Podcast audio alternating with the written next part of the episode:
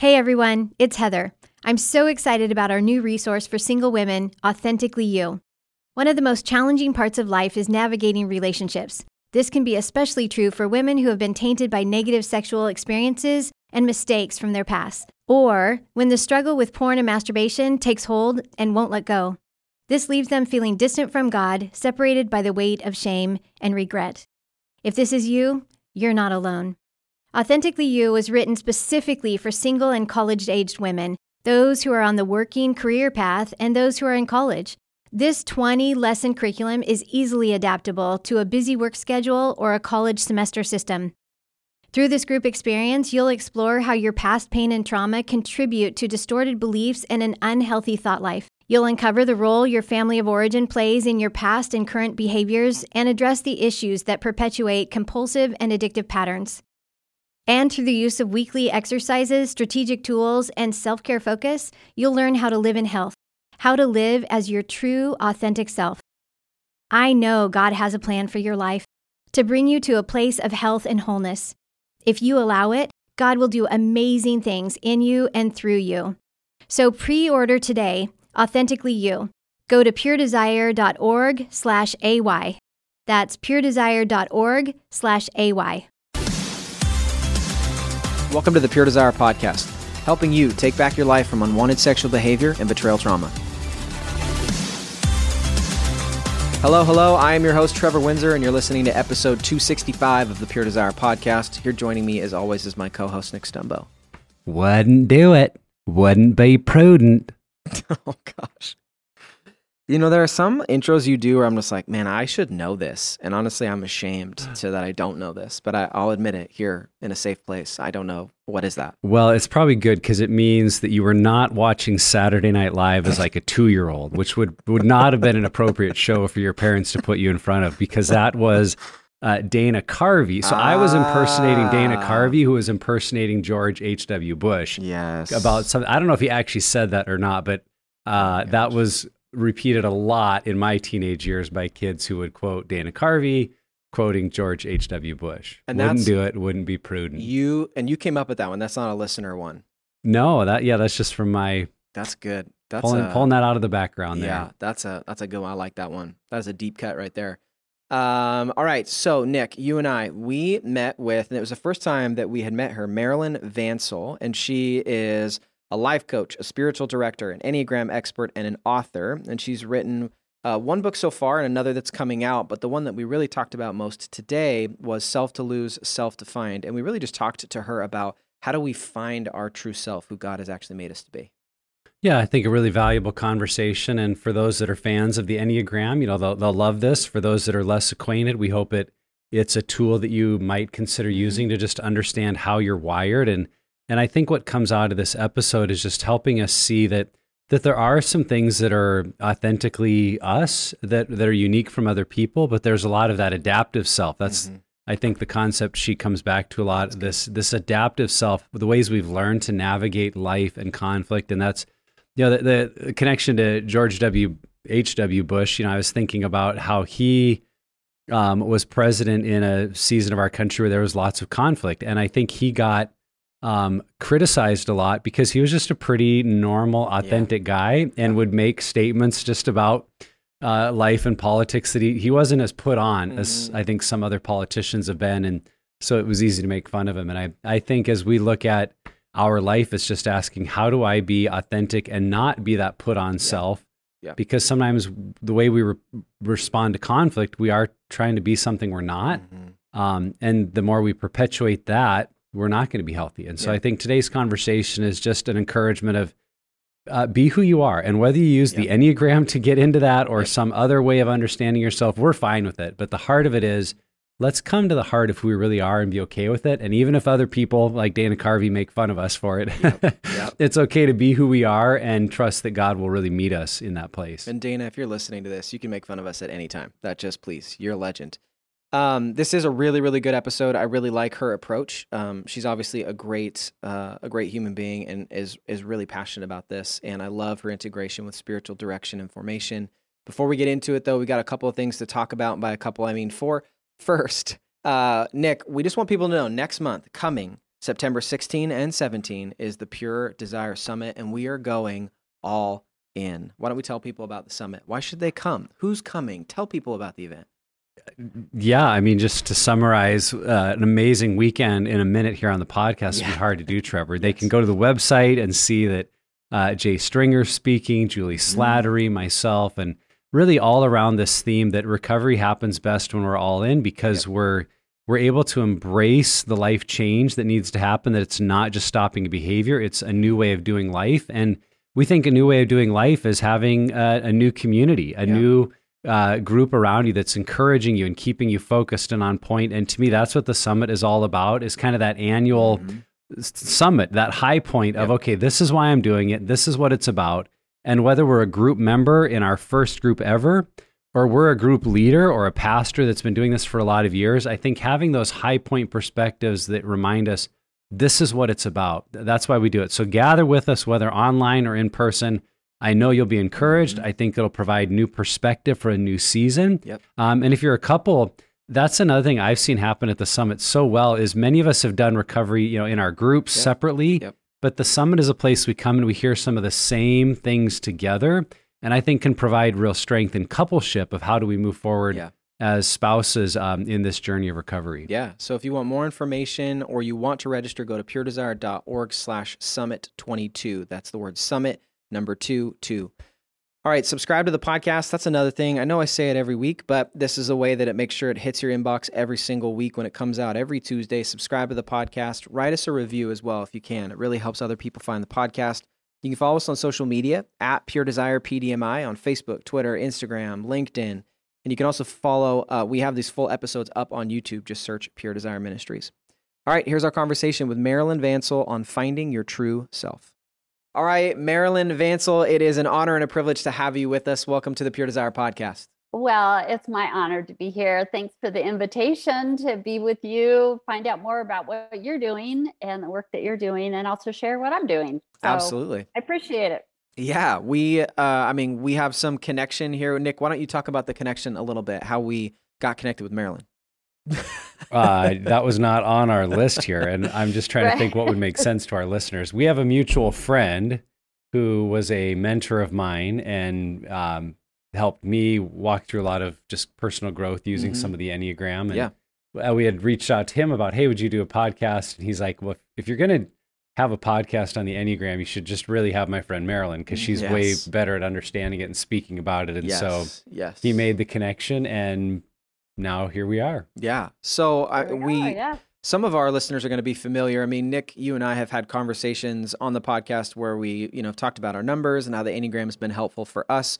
We've also had Jeff and Beth McCord on with the two-parter to kind of talk through really all the numbers and how they relate to the recovery and healing journey.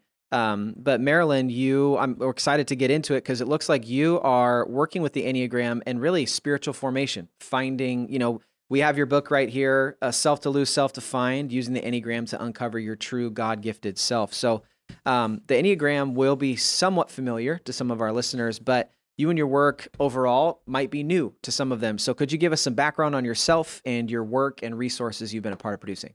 Yeah, thank you. I was in my late 30s, which is a while ago. um, I we were in the midst of raising our four children. I was my first career was a stay-at-home mom, but I was really lost in that mm. shuffle with my you know our four kids and my husband was very involved in his work and i just you know i didn't know who i was but it was i didn't know why i was struggling mm. so much and feeling resentful and you know explosions of anger and you know, all kinds of things that I didn't, you know, really want to be expressing, but I was. Mm. It was coming from somewhere. And we were introduced to the Enneagram through a series of cassette tapes. So that really dates us. yeah. Nice. and if anybody even knows what that, if anybody even knows what those are. But I was um, immediately so relieved to understand myself and go, oh, that's why I'm, um, you know, that's where that anger is coming from. That's mm-hmm. where that impatience is coming from. That's where that resentment is coming from.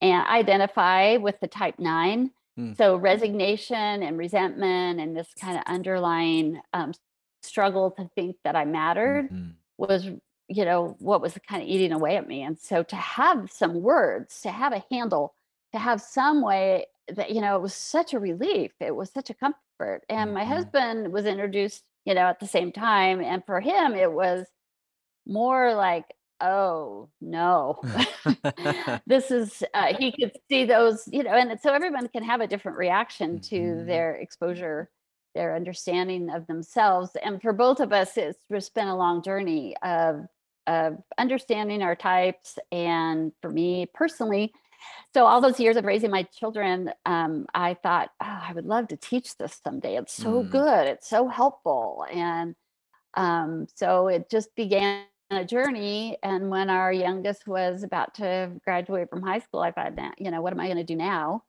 um, with my life? And the lord just led me to pursue being trained in the enneagram. I went to a lot of different trainings. Mm. I became a life coach um, at that time. And then on my own personal spiritual journey was led to a spiritual director. And I realized, wow, that really is more a fit for me than like coaching, even though I like that too. Um, and incorporating the Enneagram in that work.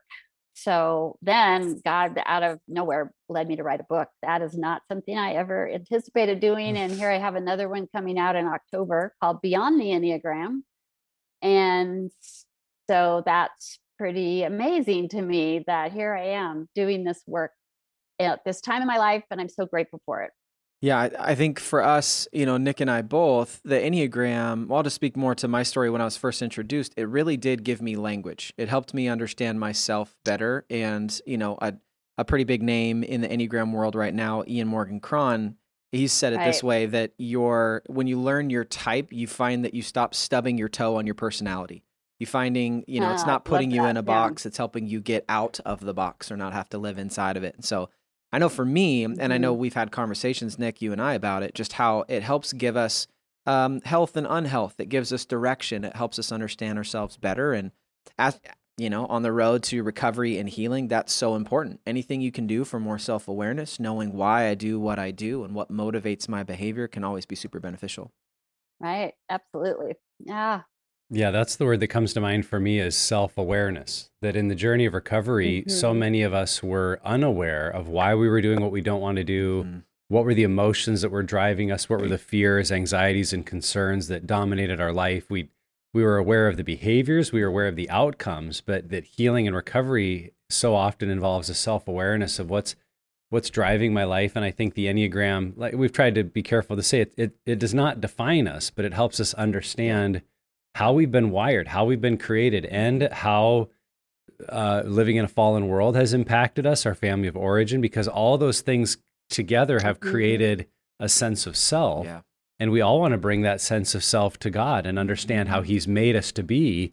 And yet, even as we do that, you know, if you think about if every single one of us were living in a perfect understanding of who God has made us to be, we would all still be very different. Yeah. That, that being perfected in Christ wouldn't make us all in the same. It would actually make us all more uniquely Mm. who God wired us to be. And I think the Enneagram is just one of the many tools that we've been able to use to come to a clear understanding of I'm I'm wired this way. And and then what are the ways that that maybe sin or Satan have tried to pull me away from how God wired me? And what does it look like to live out in health and in freedom God's wiring? And so that's that's kind of I, I know a big part of what you train on, Marilyn. And in your book, you call it the adapted self, or we have the uh, the authentic self. And so, talk to us a little bit about that. Like, what is our Mhm. authentic self? What is the adapted self? And how could we learn to recognize the difference between those two? Hmm. Yeah, thank you, Nick. That I, you know, you threw out some words there that are so important, and it's freedom, and also that the Enneagram doesn't define us, but it does describe a pattern. Mhm. It's a way of just understanding a pattern that we're in, and it, it- and so it's so helpful that way. So the adapted self, authentic self. Um, I use that, you know, quite a bit in my book and in my work. Um, the authentic self, similar to what you said, Nick, is we're created in God's image. We are created to experience and express. Mm. And I think we're all wired to have a, you know, just some of those stellar qualities that are a reflection of God's image. And when we live in those, we're, there's a sense of freedom and peace and hope Mhm. and all of those, you know, qualities that um, we all long to experience and that Jesus came to help us experience, you know, to show us the way to Mhm. experience that. But our adapted self, um, I really, when I was writing the book, um, I just, I read a lot on false self, true self. Yeah. And the false self language just didn't resonate with me because it felt like it was true. There was a truth to it. So it's false, like it's just a, an illusion. It just, that word, the, that true self, false self just didn't resonate with me. And I started thinking, well, it's really the adapted self. Mm. Because when we're born into this world, we have to figure out how to survive, but we have to adapt. When we're born into this world, we're free, we're expansive, we're open. There's, you know, we see that in the newborn baby Mm-hmm. how you know they're so you know ready to learn and grow and that's the part of their survival but we uh, pretty soon in life we figure out oh that doesn't work and that works or that's a withholding of love when i do Mhm. that or when i do that i get love or how what makes me help me stay safe or what gives me Mhm. control and so we adapt to the environment that we're in whatever it is positive or negative we adapt and we create this persona that's really our self protection, Mm-hmm. our self survival. It's a strategy Yep. to navigate this world that we're thrown into and that we're a part of. And so it's an important part of our human development. It's not, Mhm. you know, that we're just sinful. We have to be human and we have to figure out this the world we live in Mm-hmm. and then all of that becomes our ego becomes our persona becomes our adapted self and we it i i use the illustration in my book it's like a seed coat around a seed and if you think about a seed it has this hard covering over the outside until the seed which is really on the inside and the the place where there's going to be growth and fruitfulness will Mm. grow from that seed but at a you know the seed has a hard shell and we have to have that for a while just Yep. get along but that then that seed coat in transformation really the movement to to live more as our authentic self Mm-hmm. is letting go of all that seed coat Yep. that is there and so that journey is Mhm. really paying attention to what's a, what's my strategy or how am i striving to Yep. make myself somebody and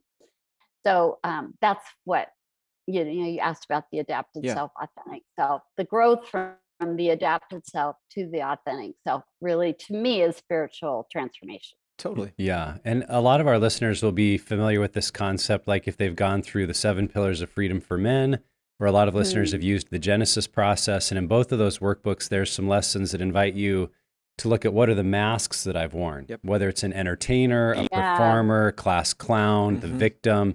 The, the just ways I've learned to kind of make it work. And I, I think that's one of the important takeaways of those lessons is not to beat ourselves up or shame ourselves over this adaptive self or this mask, Mm-hmm. but to recognize why did it work? Why why did I learn that Yeah. this was a way to either avoid pain or navigate life or get, you know, get a feeling of love or respect or appreciation? And then to me, the Enneagram helps kind of define why certain masks were so important to Yes. us. We see why like, Yes. oh, that that's why Right. I'm a performer. That's why I'm driven to do that. And rather than again shame ourselves over it, it's looking at why it worked and how we can can grow and mature that we could take off the mask. We could Mhm. shed the seed coat and say, I don't I don't need that to receive these things because I'm learning to live out of a more true and authentic place. And so just to to make that connection for a lot of our listeners, Yeah. I think masks, false self, uh, how we define it is maybe less important than recognizing these things worked for me Yeah. and and how instead in a healthy way exactly. can I find these things.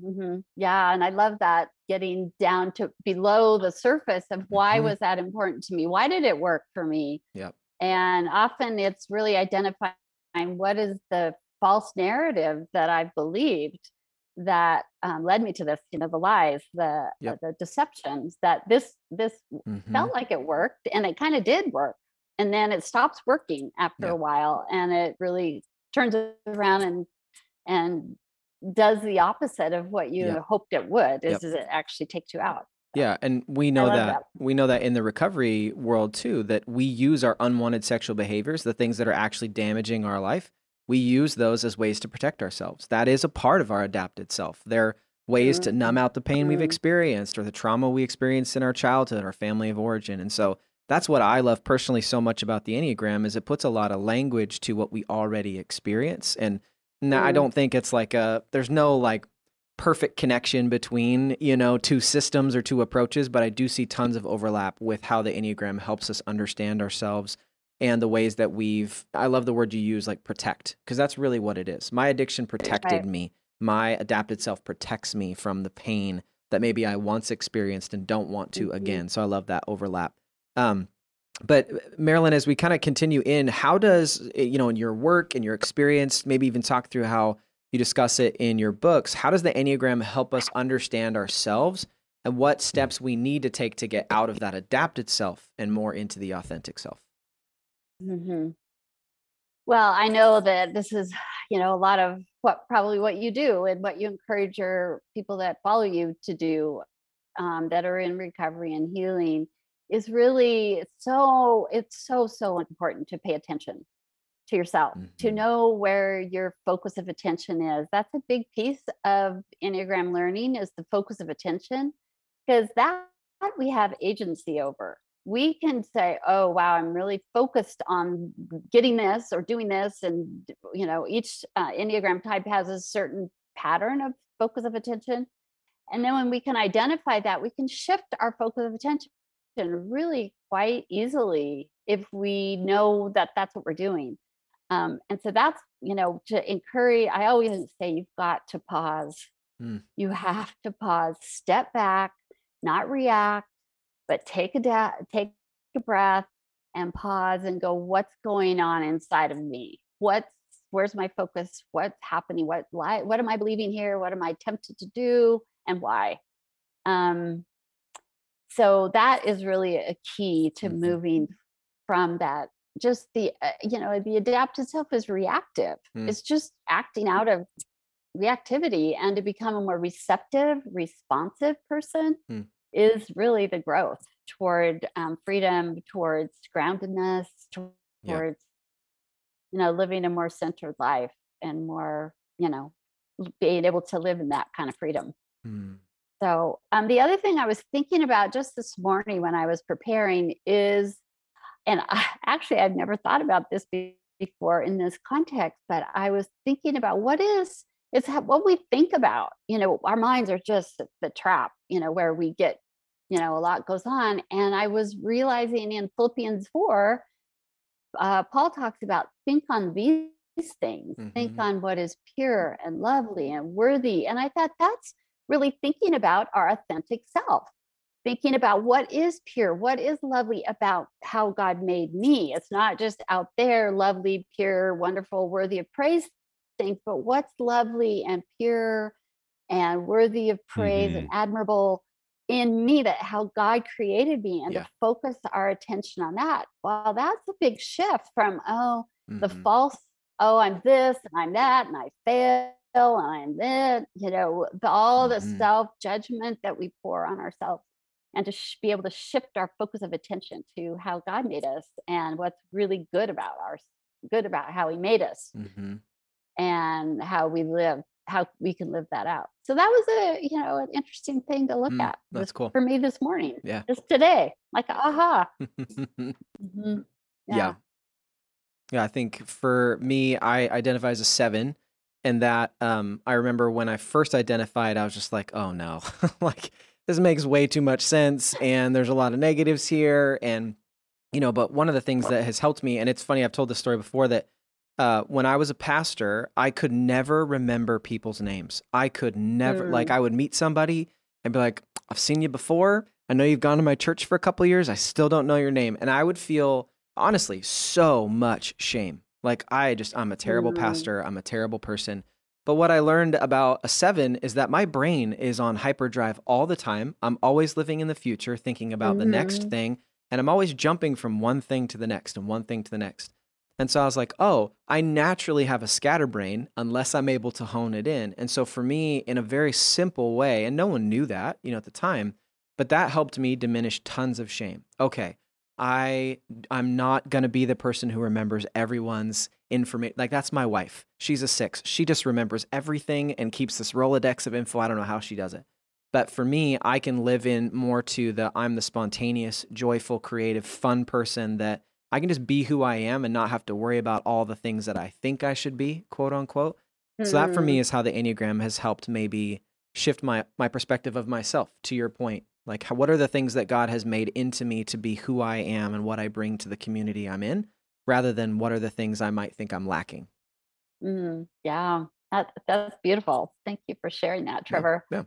And it's that um, accepting the Mhm. the high qualities that God, how God has wired us, and when we don't accept ourselves, when we're always negative and have that false narrative, you know, and the messages that we've heard from other people, those things that have been laid on us, when we're living in that, we, you know, we're really in bondage Mhm. and stuck in that false narrative. And so to move away from that is really a, a key Hmm. to shift our attention to what's positive about us, Yeah. how God's made us. Yeah, Yeah. you know, more than ever before, that sense of who we should be, I think, is in front of us. Whether social media, Yep. just you know, on smartphones, wow, we see yeah. the life we feel like we're supposed to be living, and whatever that is, you know, whether we're per- more performance driven and we think we should be more successful, Mhm. or we're a stay at home mom or parent and we feel like we should be better with our kids or doing more crafts, and we see all these, you know, crafty moms on. Uh, Who have their Etsy Instagram. It's like, and yeah, how are they Yeah. doing all that? And I barely have time to get my kids dressed and like get them a bowl of cereal. And so we just should, you know, Brennan Brennan Manning called it we should on ourselves. I should do this. I should do that. I Mhm. should Yeah. do this. Yeah. And it becomes a way of perpetuating, I think, that adaptive self or that sense of who I should be rather than Mhm. being able to pause and and again going back to what we do with recovery being able to accept our limits being able to accept what we're not Mhm. being able to accept the things that we don't have time for so Yeah. that we can appreciate what we we are called to and we do have time for and and finding contentment with that rather than living in the anxiety of all the things that I should be and so. Mm-hmm. uh, Marilyn, can you give some examples? You know, you've talked about the need when we're recognizing we're kind of living in that adaptive self and we're trying to be something, you know, that we're not. You said we need to just shift our focus. We need to uh, change that perspective. Can you give some examples of what that might look like to come back to living out of our authentic self and connect it to the mm-hmm. Enneagram? Like, how can knowing our Enneagram number help us to make that shift of coming into, well, this is who I really am? How do we make that shift and, Mhm. and connect to our Mhm. number? hmm Thank you. Um, yeah, well, in my book, I spell out, you know, I talk about the wow qualities of each type, the way God has wired us. And so I think becoming so often the Enneagram is seen as, oh, it's so negative. Mm. It's, and it, it has that negative side because our fault, you know, our adaptive self is being exposed. Um, but to really um, pay attention to the wow qualities, the so I'll just use an example for me. Um, I identify with type nine, as I said. So I'm peaceful. I want harmony. I Mm. want everyone to be connected and to have that oneness. And so even when I'm agitated or upset or anxious, I can, I even that, I can say, what am I trying to express here that really is my truest self? Is that I want peace in this situation, but I'm going about it in my own um, efforts. And so I use an example in my book of planning family vacation. And we have a large family now. And I would just be so agitated and anxious and angry at trying to prep for that because I wanted everybody to be at peace and happy and Mm. good. And but I was I was trying to do it on my own. I was trying to express it on my own. And then when I paused and went, okay, what's going on with me right now? Well, I want everybody to have a good time. That's a positive Yeah. thing. That's a I want everybody to get along Mhm. and this to be a harmonious, but but I can't make that happen. Mm. I can just set the stage and I need to be, and then I had to come into I'm just going to be at peace with myself and with God and trust that this will unfold as it should and Yeah. that my presence would just be at rest. I mean, I was the last, you know, the least peaceful person in the room, and that wasn't helping. So it Mm. really is Mm. those small things. It can be really subtle that you don't even, Mhm. if you're paying attention, you go, okay, what's going on with me? Oh, and but also recognizing I'm trying to express my truest best self in the wrong way. Mm-hmm. Um, and to even accept that, I think is a, you know, freedom. There's a freedom there. Hmm. Um, so, you know, for my husband, he's identifies with type three as another example.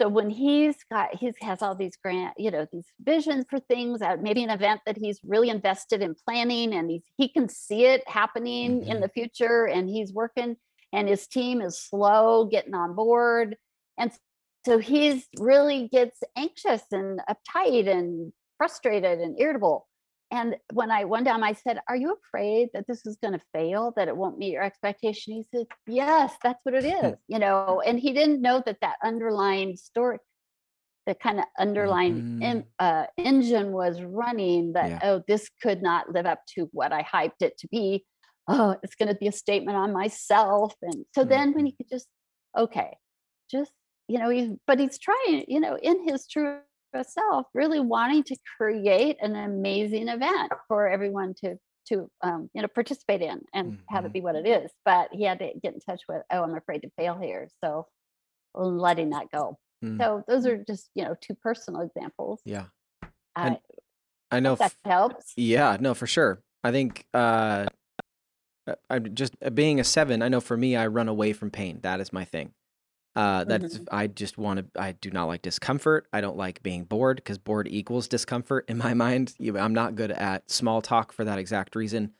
But I've realized that for me, um, if I'm always running away from my pain, the pain when I come back, it's still there. And so for me, mm-hmm. I've learned that, uh, and just learning, you know, the enneagram that sometimes swimming upstream is actually the best thing for me where I mm-hmm. slow down and I'm able to be present and I'm able to sit with my emotions. Because for me, I think myself, that hyperdrive brain, like I think myself out of feeling my emotions because I'm afraid they'll be painful.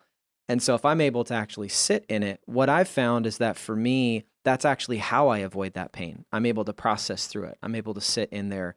And I've also noticed that something for me that I pay attention to is external if I'm, you know, acting a certain way, it, it's you can look at how it's impacting the people around you and make an assessment. Am I living in my adapted self or my authentic self? Am I pushing into community and drawing out what's best in people, or am I just getting people on my agenda so that I can accomplish what I want to accomplish? And you know, case in point, my children. I mean, all you have to do is interview my five year old and my two year old, and they'd probably be able to say that. Um, so I think for me, it's paying attention to um, but paying attention to my emotions, sitting in that, being present, but then also paying attention to the people around me. How is how I'm carrying myself impacting them? Is it creating joy and positive experiences for them, or is it kind of mm. just pulling them mm. along, dragging them on the floor, which no one enjoys that? yeah. And I, I would add to that, um, Trevor is Trevor, right? Yes. Um, that you're running away from pain is really uh, wanting to ex- you want joy. Yeah. You want optimism. Mm-hmm. Is there's a motivate, you know, uh, there's a motivation that's negative, but the deeper motivation is that you want to experience and express joy. And yep. so pain doesn't seem to fit into that. Mm-mm.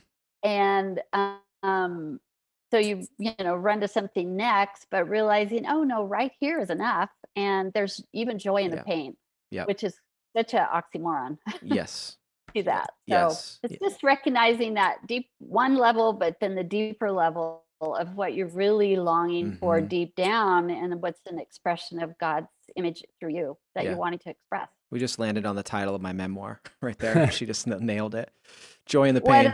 Yeah, joy in oh. the pain. Yeah. yeah. okay, there you go. For me, when I find I'm living in that adaptive self, you know, I'm also a three on the Enneagram. And so the the achieve, perform, success, and when I find that I'm really stuck in maybe the negative sides of those of fear of failure and am I enough and how many people are impressed with what I've done, I think it's helpful to try to pause and recognize for me how I'm looking to find in or through other people what I was ultimately designed to find in Christ and, mm-hmm. and in my faith in. God that that He made us to you know to want to feel uh, respected, to feel appreciated, to feel noticed. And yet, if we're always seeking that in other people, other people sooner or later will always let us down. Yeah. And so it's taking those legitimate needs mm. to God and knowing that the creator of the universe notices, the creator of the universe is um, is proud, is watching what I do, and kind of taking it to that concept of the audience of one that that when I live as a three before the audience of one and find my approval in him, then it frees me, I think, to use the positive aspects of being an achiever for the good of others. Like, let's create great experiences. Let's do something together and I'll lead the Mm-hmm. way. But I don't, I don't need others to to give me that that input. And so, Mm. to me, that would be maybe the thing I would look at is a, uh, how do we make that shift from adaptive self to authentic? Is just recognizing where am I trying to get from others what I was designed to find Mm, from God, and, and so how do I take it Real back good. to Him and reconnect with Mhm. with who He's made me to be? Mhm. Mhm. Yeah, I love that. Your inherent value is already established. You don't have to try to create your own value. It's already established that God Yep. created you and made you and sees you as valuable beyond, you know, any anyone else, you know, the same as anyone else. Yeah. but Yeah. that that's where your value is. Yeah. And it's already it's already a done deal. Mhm. Mhm. So- From the very beginning. Yeah, one of my favorite parts about the Enneagram is that it can be used, um, I think, very well and strategically for spiritual formation. I mean, the idea of becoming more like Christ, living into who God has created us to be, which is an image bearer. So, how do we incorporate the Enneagram in this process of, think, holistic health? I mean, we're talking spirituality, Mhm. emotional, sexual, all of that. How how do we incorporate the Enneagram into our holistic health? Hmm. Yeah, thanks for asking. Well, I sent you, and so I, I sent you a, Mhm. a new picture Yes. that you have, and this is uh, developed in my new book called Beyond the Enneagram: An Invitation to Experience a More Centered Life with God is Hmm. the subtitle. And I created, I as in my work with the Enneagram, I started noticing there's really a limitation to what it can do. Obviously, we know that it's not the it's not God and it's not the the key answer to anything. Yeah. It's a helpful tool. But I thought, you know, there's a bigger story going on, on in our spiritual formation. And so this image um, has all these concentric circles, and it's really the movement from the authentic self to the adapted self. Well, the outside circle, and it's, you know, I have several different iterations of this Mhm. image or this new diagram in my book, which explains it more than the one simple one I sent you Yep. um, is that that outer it we're in the arrows this is you know i'm ch- kind of changing up the enneagram a little bit or adding to it is you know the arrows around the enneagram they don't land anywhere they Mm. go they're helpful and they're good but i have arrows toward the middle and in my first book i de- developed that, that we there's no place on the enneagram where the spirit is, is um, illustrated Mm. um, we have the head, heart, and gut intelligences, but where's the spirit? If this is a spiritual tool, where is the spirit? We have a spirit as Mhm. well Mhm. that is in connection with God. So I put it in the middle. And so this new image has God toward the middle, and that we are being drawn always by God to be toward the middle, where there's pure love, pure hope, pure joy, Mhm. pure, all of those things that then we can express out in our life. I'm not doing, I hope I'm enticing you to to look at my new my new image i call it the drawing Mm. because it is a drawing but it's the drawing of god Yes. god is drawing us to him to to the center with him Yeah. always even if we don't know that that's happening and so the the enneagram of fits there in our journey toward the middle Mhm. um, C.S. Lewis says, come further in. So many images are like, go to the center, go to the middle. You know, God is calling us to the middle. And so the Enneagram is a tool that fits into that journey, but it's not the be all end all, but it is, as we've already discovered and talked about, a, a great discovery tool. Mhm. And so it's part of the journey. It's not the full journey of spiritual formation Yeah. it does it won't get us there uh, it has its limitations and i think there you know i created this drawing to illustrate the bigger picture of spiritual formation that i think is Mhm. really important and missing in the current in the kind of classic enneagram model Yeah. so it's a movement toward the middle Yep. and um so that to me is spiritual formation Mm. And and the biggest thing is which way are we turned are Mhm. we is our trajectory at least that we're keep you know turning our focus like jesus says come to me come to me come follow me come the invitation are we turned toward that or are we turned away when we're turned away our adapted self gets full reign. Mhm. And when we're turned towards God, we're on this pilgrimage of spiritual spiritual freedom Yeah. spiritual, you know, full union with God. So I hope, you know, that it's a little more, you know, explain it a little bit more and obviously a lot more in my new book. But um I think there was a need for a new picture, Yeah. a, a bigger picture of the spiritual journey than what the Enneagram itself provides. Hmm. So that's Yeah. what I've created. So again, Marilyn, could you give some examples, like even as a nine through your own Enneagram number, how would you approach that center? You know, coming back to the heart of God and your true self as a, an Enneagram nine. Like, what would some examples of that be? Because I think that could help people really conceptualize what you're talking about here. Okay. Okay. So, um, yeah, I can get really stuck in um, the false belief that I I don't matter, Hmm. and that I, in order to matter, I need to keep the peace. I need to make everybody happy around me, and I can re- or and you know, there's that piece of it. There's resignation, like, oh well, you know, hmm, you know, I don't really matter, so I'm just going to go along with everybody else. But Yeah. inside, I'm stubbornly resentful of all Mhm. of that. Yeah. And so I know that, I've, got- and I have nines have this disconnect between their outer and their inner because there's this stubbornness going on, but there's just smile going on. Yeah, oh yeah, whatever. Inside, like, no way, forget it. I'm free. I'm mad at you. Yeah. You know. Um, and so I paying attention to that. I can look at where'd that come from Mm. you know, okay, you know, and looking at my family of origin or looking at the patterns and things I started to believe that why that worked, why that was my strategy. And really in this journey toward um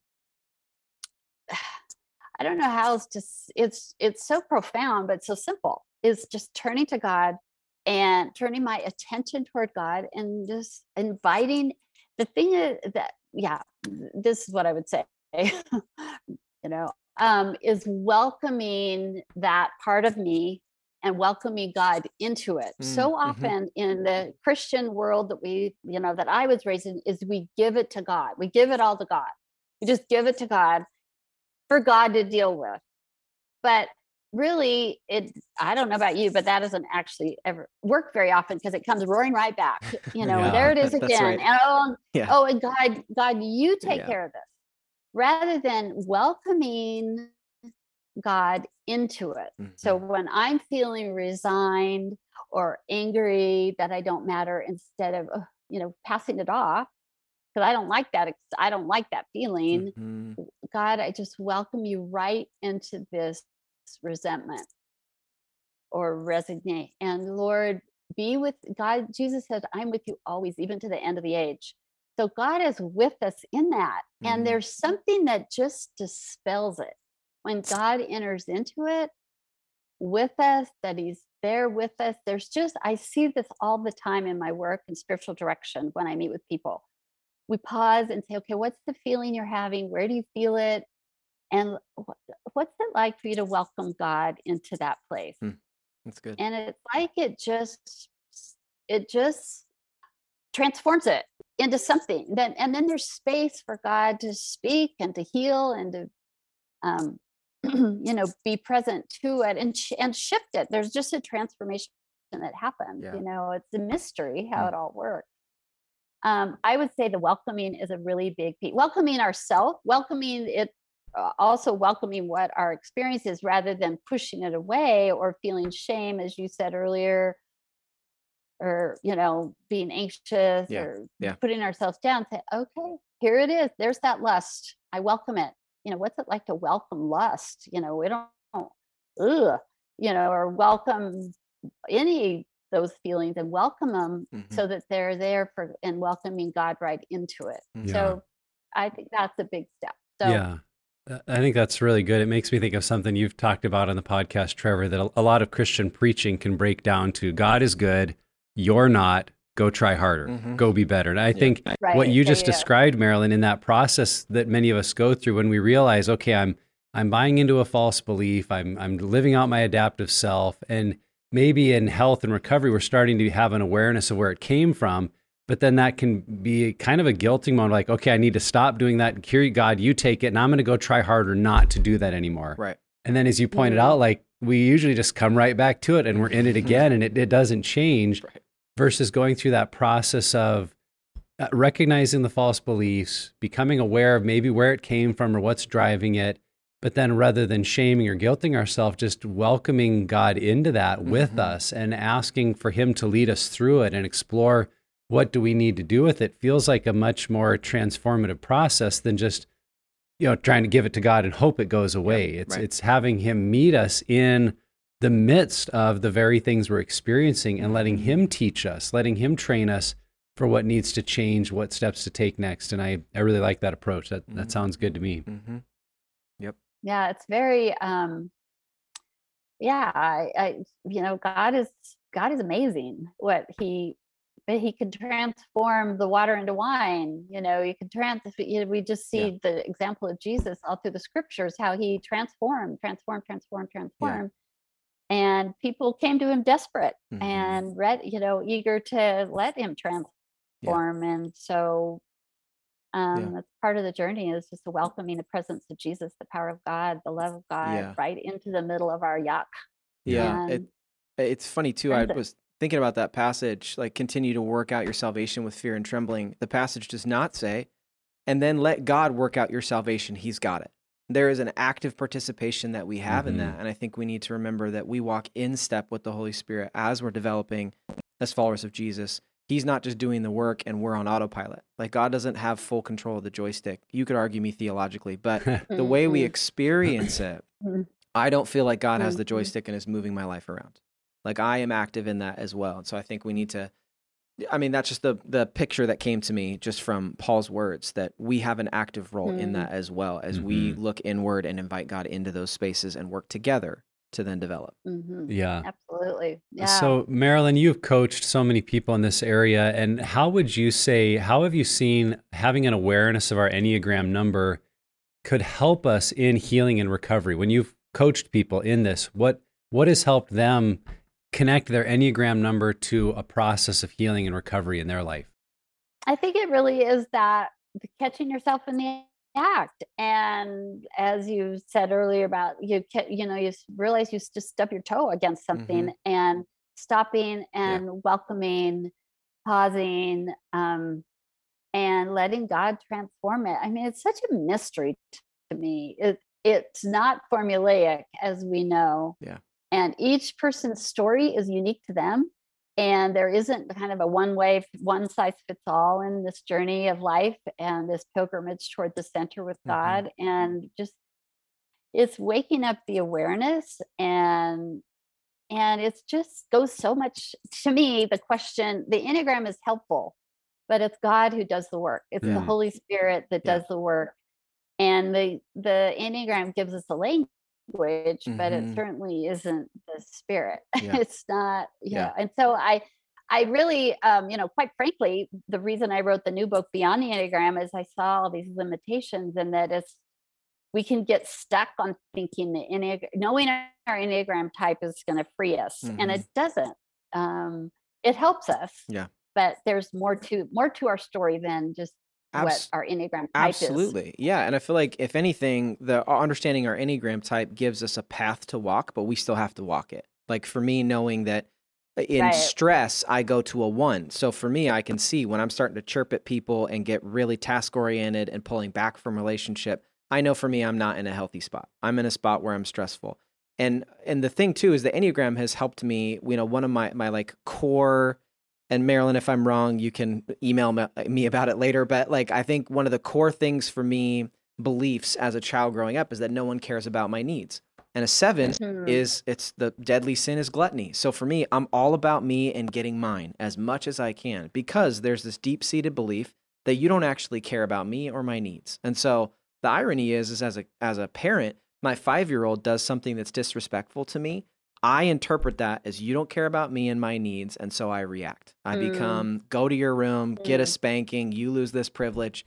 And for me, that is evidence that I'm actually leaning more into stress, and that's the area of unhealth, the shadow side. I know some people use that language, but for me, if I'm able to be present and disconnect that and sit with that emotion, which is moving toward a five, which is what sevens do when they're in security, then I can handle that situation. I can be present in that moment and I don't have to Mhm. try to escape all those feelings and all those emotions. And so for me, that's how the Enneagram has helped me is understand there's a huge trigger around uh, respect, disrespect, someone caring for my needs or not caring for my needs, my own interpretation. In so many ways, if you're to go back and look at my pornography addiction, it was all moments of rejection or lack of respect over and over. I internalized this person doesn't care about me, doesn't care about my needs, doesn't care about my story. And so I'll just go somewhere that will never disrespect me and will never reject me. So for me, that's just a practical way it's helped me as a seven. I know that's not the same for everybody, but it's helped me understand the motivating factors and the fear or the core wound maybe that I've experienced as a kid that I'm really running away from. Hmm. Yeah, I, the illustration, one the illustration I use is my husband and I went on a raft trip down the Copper River in Alaska, and it was really dangerous. And we had two guides, you know, there were two rafts, two boats, two of us, you know, two couples, I should say, and two guides. And we had these bobbing rafts down the Copper River, and it was really high season for water. And and our guides were paying attention to the water all the time Mm. And they were noticing if there were eddies or vortexes that were the, where the water, you know, there's a massive amount of water. It's all going toward the mouth of the river, but there were these swirls. Because, and you've all seen those those Mhm. eddies or Yep. vortexes that happen, and some, you know, were big enough to to pull the boat out of the flow. And I use that illustration because when the guides knew if there's this swirl of water, there's something below there that's causing this. There's a obstacle, there's a rock, there's a formation, there's something that creating this vortex. And to avoid that, or you to at least pay attention to it. I mean, the illustration kind of breaks down because we don't want to avoid it. But if but it's paying attention to when Yeah. are we caught in a vortex like you said when am i caught in a vortex of angry at my child for acting out or just being disrespectful or for me Mhm. i'm caught in a vortex of i was dismissed i mean for the nine to be dismissed i could you know if i felt like someone just dismissed my thoughts Mhm. then I get caught in a vortex of, rah, rah, rah, you know, that's the mental vortex, an emotional vortex, a whatever body vortex, and just go, whoa, what is underneath that? What just Mhm. got me out of the flow of the Holy Spirit, the freedom, the Yeah. love, the joy? What's that vortex? Mm. And it's paying attention to what's below the surface because there's some trigger, as Yeah. you use that word, some trigger that's ca- caught gets getting me caught Yeah. in that swirl. Yeah. That's not good, thi- you know, not a helpful Mhm. thing, not a, and not where I want to be, and Yeah. not where God wants me to be. Right. Yeah.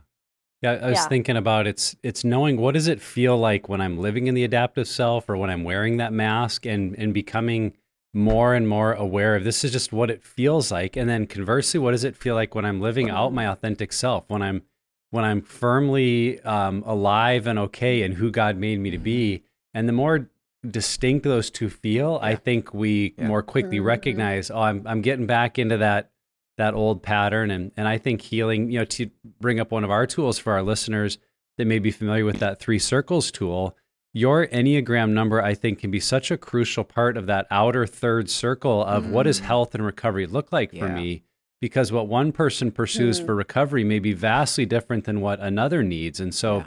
for me as I you know embrace what God has wired me for, I could see that when I have opportunities to speak, to preach, to deliver a message, that to me is actually an outer circle activity because I feel like I'm using my gift. I feel alive. I feel connected. Yeah. It helps me, you know, focus on a message and really process and and then having delivered it often creates that feeling of I, I did something of value. Yeah. Where for another person, like preaching a sermon would be a huge trigger and all these fears and tons of like that would not be there. And so Yeah. everyone said, well, man, something you need to do is try to preach at least once a month. They'd be like, you know, shoot me now. But for me to be like, yes, I, I need to do that. Yeah. I think for all of us, just seeing what what are those healthy behaviors that increase that sense Mhm. um, of connectedness to God, self, and others. Yeah. You know, so for the individualist, sitting quietly alone might be amazing, and then for other people, like no, that I would be so stir crazy. Yeah. So having that freedom to know this this is a place I can go when I'm when I'm seeing those swirling eddies in my life. I'm Mhm. realizing I'm triggered back into some of those old patterns. Yeah. Where do I go to? And if we're able to connect it to our enneagram, then I think we have some peace about, well, it doesn't have to look the same for everybody. Your Yeah. recovery, my recovery, what you do for health, what I do for health may look very, very different. Yep. But if it connects to how I feel God wired me, I think we're going to have a lot of success then Yeah. in replacing those negative behaviors with things that are more Yep. fulfilling and living out that true, authentic self. Absolutely. Yeah. And wouldn't it be amazing if everyone was living in their true authentic self as God created them to be? Um, you know, this world would be Yeah. a whole different place. My life But- would be so much easier. Well, Uh, I, I think that's, you know, honestly, in some ways, I think that's a reflection of what heaven is. What we're moving Yeah. towards is it's good. is a Exactly. society where every single person has no mask to wear, Mhm. no you know, no Right. show to they're just living out of who God authentically made them to Yeah. be and in connection with God's self and others like Yeah. that will be amazing. And I think that's what we're moving towards and so we're in the process of becoming like Mhm. What I believe in eternity we will all be and that that to me is very encouraging. Totally. It is encouraging. Yeah. It's exciting to think about, isn't it? So, Marilyn, Yeah, as that- some some kind of freedom. Christians are skeptical about the Enneagram, and I mean, like we've even you know had some people who expressed some concern when we've had this conversation on the podcast already a couple of times. How would you answer those concerns that people have and help Christians to see the value of Mm. this tool? Because you've mentioned already, this is not the perfect tool. This is not the only tool. This is it's not God. It's not the God, Spirit. Not the Spirit. but it is a tool we can use. Um, how would you answer that from a biblical worldview? Those concerns people have. Mm, Yeah. Thanks. Um, yeah, that question does come up. Um, you know, the roots are kind of of the Enneagram are sketchy, or they're not even really well known. It's not a a s- direct path on who created this. Mhm. Not like the Myers Briggs, where whoever Myers and Briggs sat down and created this tool, and we know where it evolved, where it started, and Mhm. who developed it, and we can figure that out and some of the basis for that kind of a tool. But the Enneagram is a little bit, you know, I'm wandering, where did this come from? And so I think that does create some caution. And it doesn't help that it looks like a pentagram and it looks very new agey. And so Yeah. that is a caution too. Yeah. Actually, you mentioned Jeff and Beth McCord. They wrote a great article that you could include in your show Mhm. notes if you want Yeah. on the Enneagram and the Christian perspective. They really did a very thorough, very good job with um, that. And so I would, you know, suggest looking at that more thoroughly. You know, it's a tool.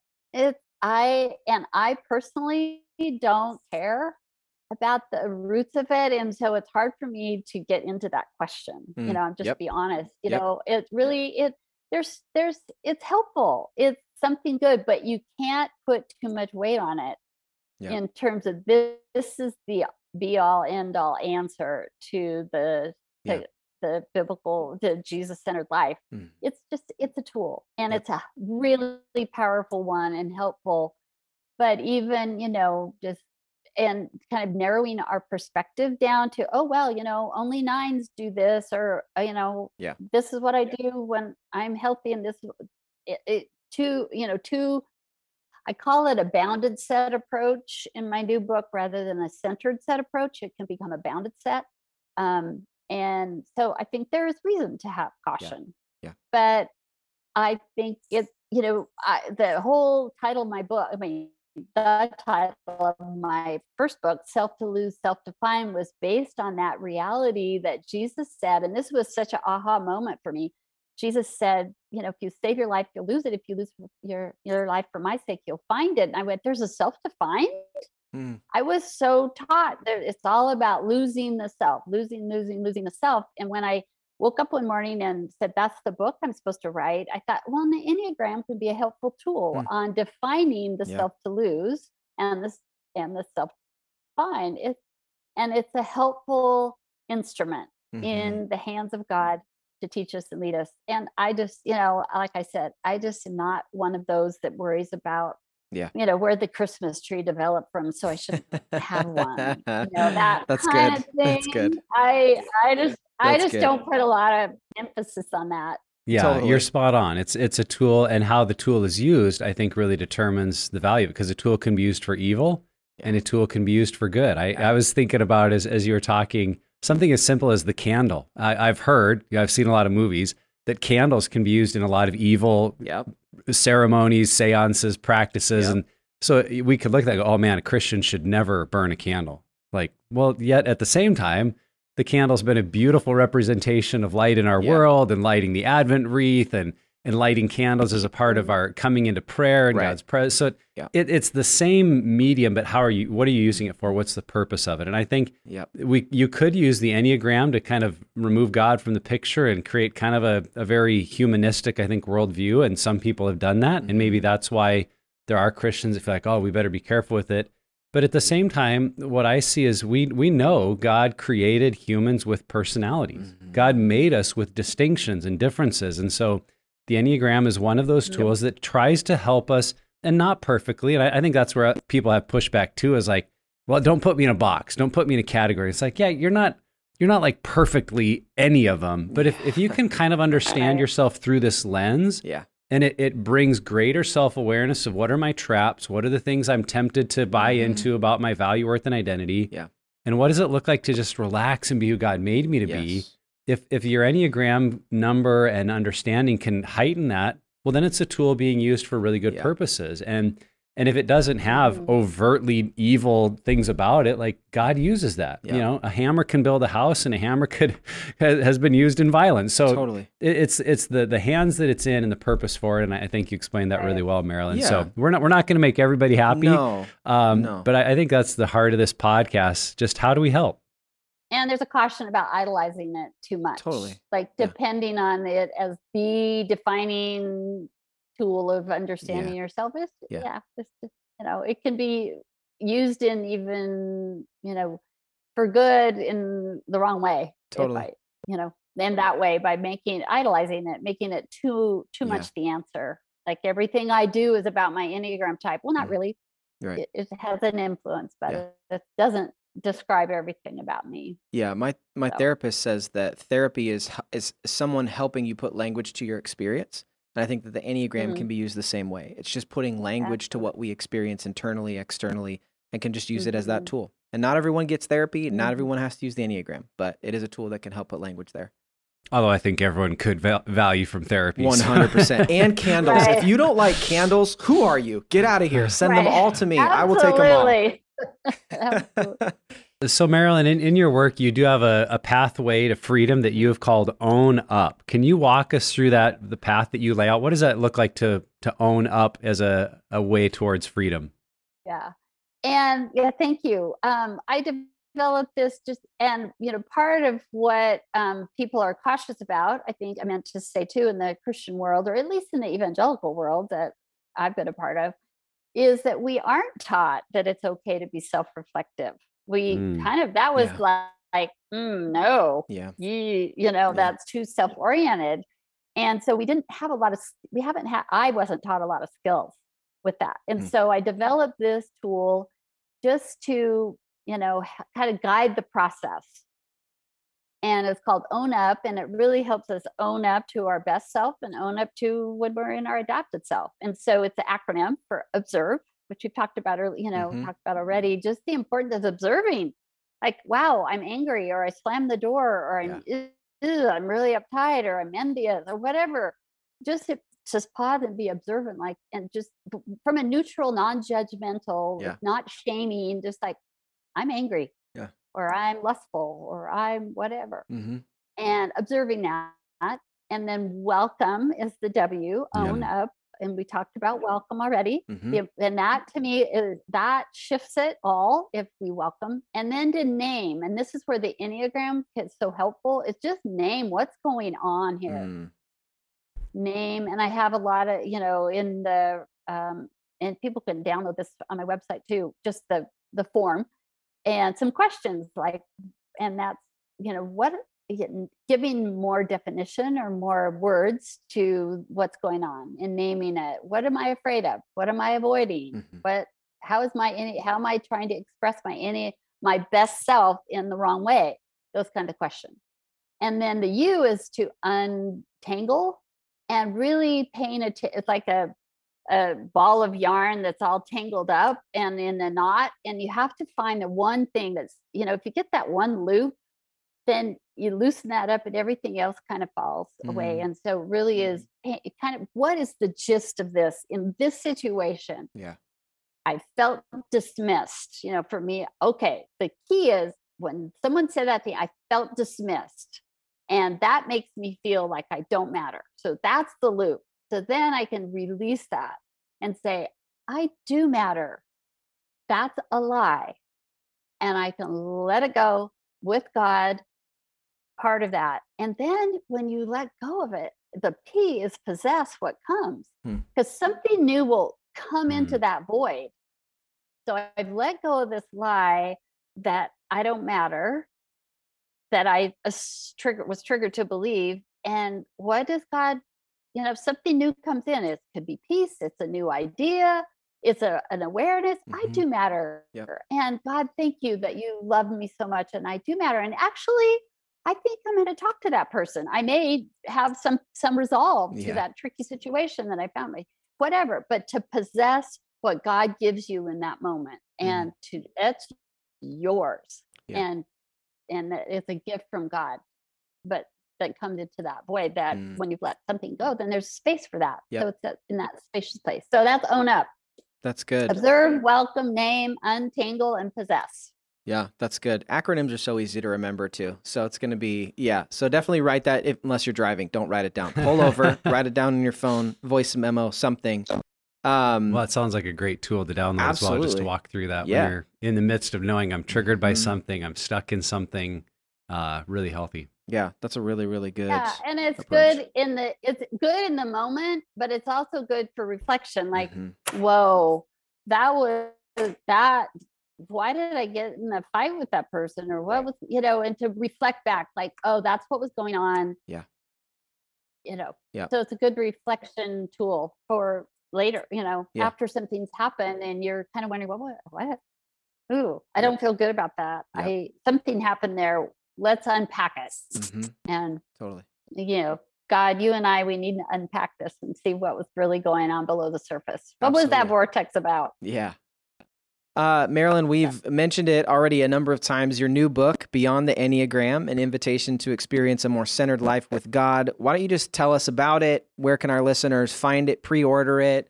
Why should they buy it? Just take, you know, take the shot here. Yeah, no, I'm really excited about it. Um, coming out, it will be released in October of 2022 this year so but it is on you know you could pre-order it on any um, place i think especially you know i know it's on amazon got it so it developed out of me seeing the limitations of the enneagram and also in my first book i mentioned the spiritual center that i nobody else has really placed anything in the middle that middle space mm. of the enneagram so i thought well it feels like the spirit belongs there and then the more i've you know talked thought about a centered life with God. And so I just really developed that and explain this new drawing. But I also, the second half of the book is um, so, so much of this, well, the spiritual life is movement towards mm-hmm. being drawn to God. It's a movement. It's not a, okay, I'm here, now I'm here. It's like our pilgrimage is our life journey and so I break down some of the movements we can experience, like mm-hmm. moving from what I am to who I am, mm-hmm. moving from reactive to responsive, moving from bondage to freedom. I mean, these are all scriptural content and from shakable to unshakable, from uh, burden to rested. The glory to glory is the last one, which is yeah. my favorite. Yeah. Hmm. And this is where God is moving us from something to something. Yeah. And so I just spell out and I fill it in with lots of stories of people I meet with, my own life. It really is, I use the metaphor, it's like a pot of soup. Um, it's, this book is, and it's really bringing in all the ingredients that have been meaningful to me mm. and stories that of other people and just putting it in a pot and it simmers and hopefully it's a nourishing meal for the soul. Yeah. That's awesome. Well, we will have absolutely the link in the show notes for you to pre-order that. We do suggest it and you know, as I'm just thinking of, you know, listeners, you've made it through this episode, just understanding what we've already said that the Enneagram is a tool. If it's one that doesn't resonate with you or you don't feel like you have a deep connection to it, find other tools on your recovery and healing journey. But we know here personally, just even Nick and I, and obviously Marilyn, it has been a helpful tool for us as we've developed holistically, not just with our sexuality, um, but also understanding where we're at spiritually, emotionally, physically, all of that. So we do recommend you check out her books, Beyond the Enneagram and Self to Lose, Self to Find. We'll make sure both of those links are in the show notes. Marilyn, thank you for what you do. Thanks for, um, we love the integration, using tools to help apply um, what God has done for us and the love He has for us. And so we just appreciate you, your work, and your time with us today. Well, it's, it's an honor to be here, and thank you for your, what you're doing as well. Thank you. And wherever you're at on your journey, Pure Desire is here to help create a roadmap for your healing. If you or someone you know is impacted by sexual brokenness or betrayal trauma, go to puredesire.org and let's start the healing journey today. Don't forget to subscribe to the podcast. Each week we put out new content to help you on the road to healing and freedom. And lastly, never stop being healthy.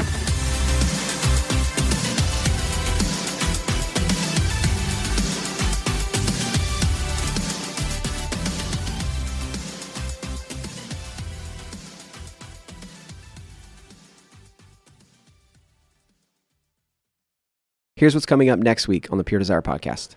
Every woman that takes a breath. This is going to be one of our best resources that we've ever put out. They're wanting to be married, they're wanting to be sexual, and they're saying, What does this even look like? Is it even okay to have these discussions? I think that's one of the things that's interesting about women who struggle is that we don't take good care of ourselves. Right. We we're the last person and sometimes we are taking care of everybody else, but we're the last person that we take care of. And that I think is my favorite part about these resources.